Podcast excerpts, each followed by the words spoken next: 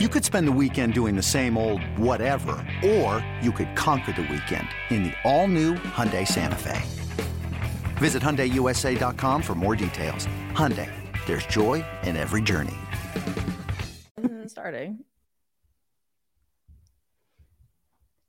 Welcome to the BetQL Daily Boost. I'm Lucy Burge of BetQL.com, and I am joined by Dan Karpuck. And it is Thursday night football, so we have a huge odds boost for all of you for this tonight on Chris Olave to have over 99 and a half receiving yards and a touchdown boosted to plus 650 at Caesars. He hit this over against the Panthers with 147, and he has a touchdown in each of the last two games. So I love the value in him to do this against the Cardinals tonight. So Olave leads the NFL in air yards for wide receivers with 744, and he didn't play last week. He didn't play last week, and he still yeah. leads the NFL. Yeah. Air yards are simply a measure of how far the ball travels in the air on his targets. So it's clear that whoever is under center, whether it's Jameis Winston or most likely Andy Dalton, they're going to be targeting Olave a ton in this game, specifically since Michael Thomas and Jarvis Landry are both ruled out once again. I expect the Saints to be pretty creative here to get him the ball as one of the few playmakers on the field. I wouldn't rule out a 50% target share, something crazy like that. And even though this Cardinals defense has been sneakily good against wide receiver ones at plus 650, yeah. you have to think one of these weeks he is going to break out. He's going to do some crazy things. All of this really takes, like, if he catches one of these deep passes that's thrown to him and scores a 75 yard touchdown or something like that, it's not really out of the question. He's getting the deep ball targets. It's just that he has to catch one. These quarterbacks need to deliver him the ball somewhere around him if he's in man coverage at any point. I, I absolutely love this at plus 650. This has a ton of upside that we're looking for in these odds boosts. Yes, at plus 650. Get this right now at Caesars as soon as possible before tonight. And head to betql.com slash boosts to see all of today's best odds boosts and check out our exclusive sportsbook offers there as well. And follow us on Twitter at Daniel Karpuck and at Lucille Burge. Favorite bets for today? I'm going with MLB here on Framber Valdez to have over three and a half strikeouts. Three and a half? Three and a half. What? Such a low number. So I grabbed this right away. Grab this before it moves at all. Minus 160 at DraftKings is where I found this against the Yankees. So he hit this over in his last start against the Mariners in this postseason with six strikeouts.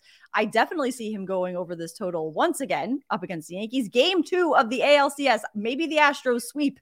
I, I would love an Astros sweep. So I'm looking for them to win with the help of Framber Valdez here.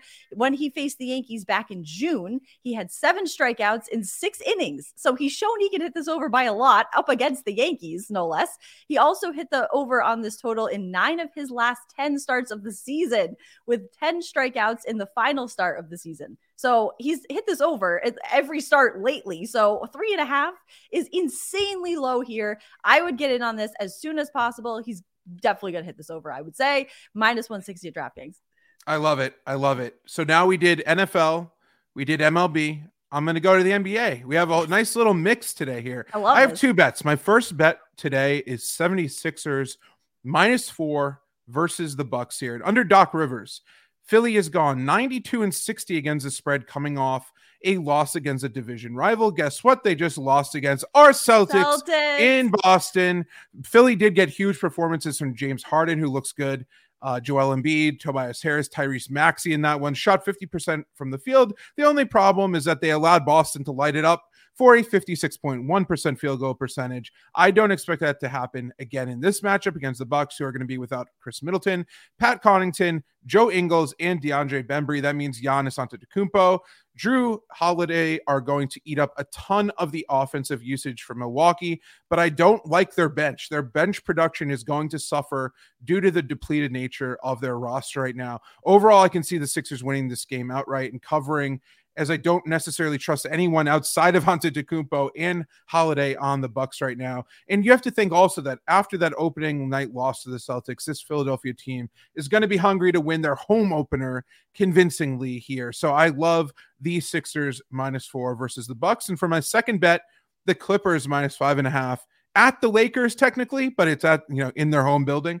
Um, and who would have thought, like going going back and thinking about the start of the season, who on the Lakers thought that it would be a great idea to sign an Uber driver to be a key rotational player? This guy Matt Ryan's story is fun.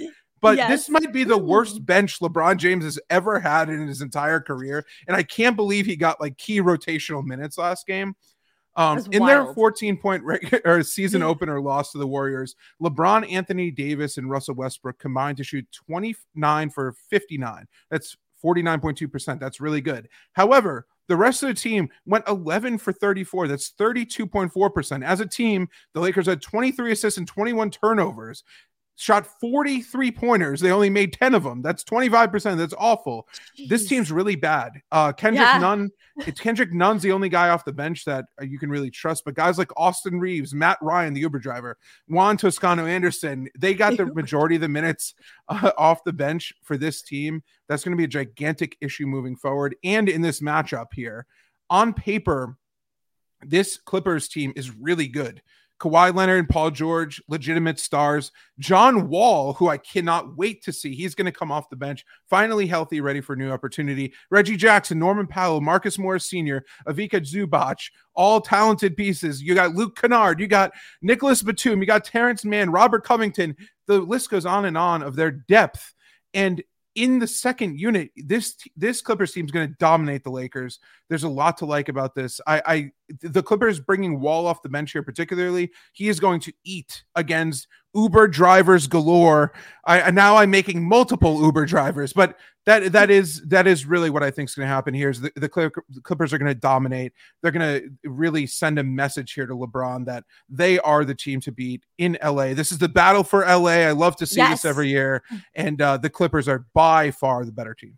Yeah, both sides can chant beat LA and it would make sense here. And I think we should get jerseys that say Uber driver on the back. That's what they should be and put them behind us because this is an Uber driver friendly show, I think. Subscribe to the BetQL Daily Boost wherever you get your podcasts.